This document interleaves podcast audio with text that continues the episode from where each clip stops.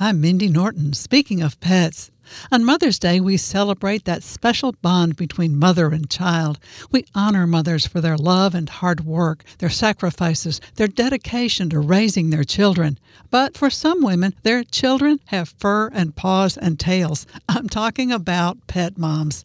It's true that many of us think of our pets as family. We want to include them in our celebrations, take them with us on vacation, or stay home during a pandemic and realize just how much an animal can be a true companion and friend.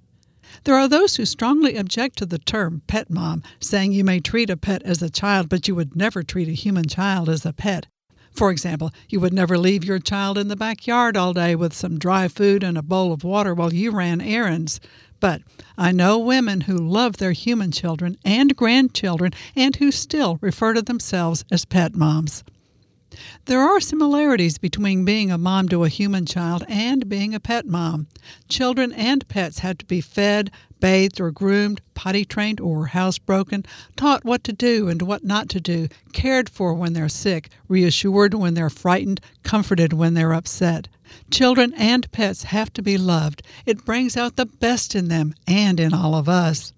There are so many pet moms now that, for dog owners at least, they are recognized with their own national day. The second Saturday in May is officially Dog Moms Day. It occurs right before Mother's Day, which is the second Sunday in May.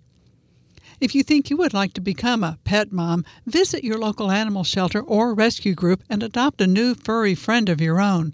Whether you call yourself a pet mom or not, you will find out what so many of us already know that the companionship of a dog or cat makes our world a better place.